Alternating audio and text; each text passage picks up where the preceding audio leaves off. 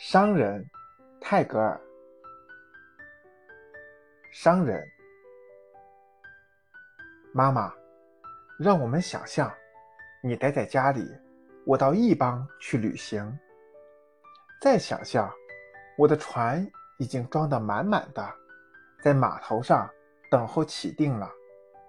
现在，妈妈，你想一想，再告诉我，回来的时候我要带些什么？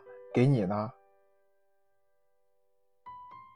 妈妈，你要一堆一堆的黄金吗？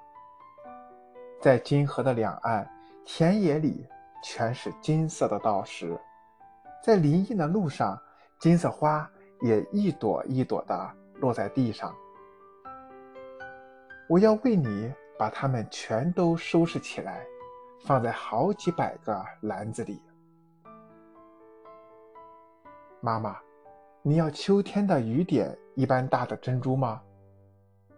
我要渡海到珍珠岛的岸上去，那个地方，在清晨的曙光里，珠子在草地的野花上颤动，珠子落在绿草上，珠子被凶狂的海浪一大把一大把的洒在沙滩上。